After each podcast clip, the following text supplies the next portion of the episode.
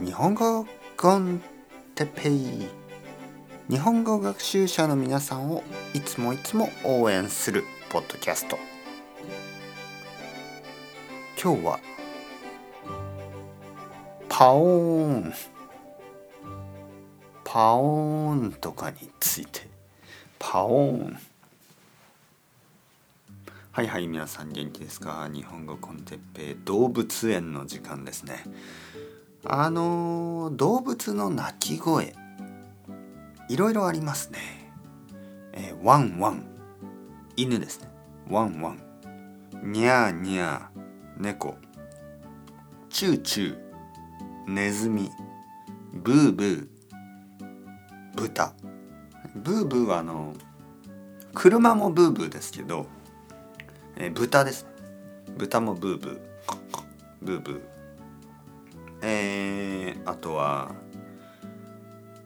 あとは何？ヒヒーン。ヒヒーン。これはあの馬ですね。ヒヒーン。もうもうもうこれは牛。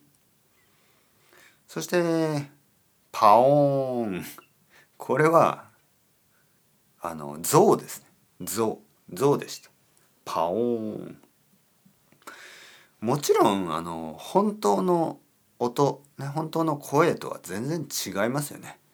はい。あの全ての国の言語でまあ猫とかは結構ね「にゃー」とかねなんかあのちょっと似ている時もあります。僕はできないですよ。でも僕の子供はとてもうまいですね。なんかこの前家の近くで猫の声がしてあれ？猫がいるのかな？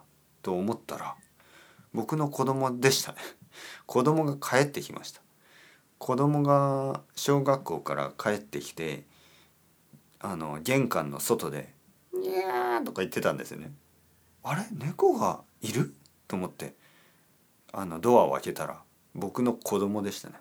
はい。パオーン。パオーンは象です、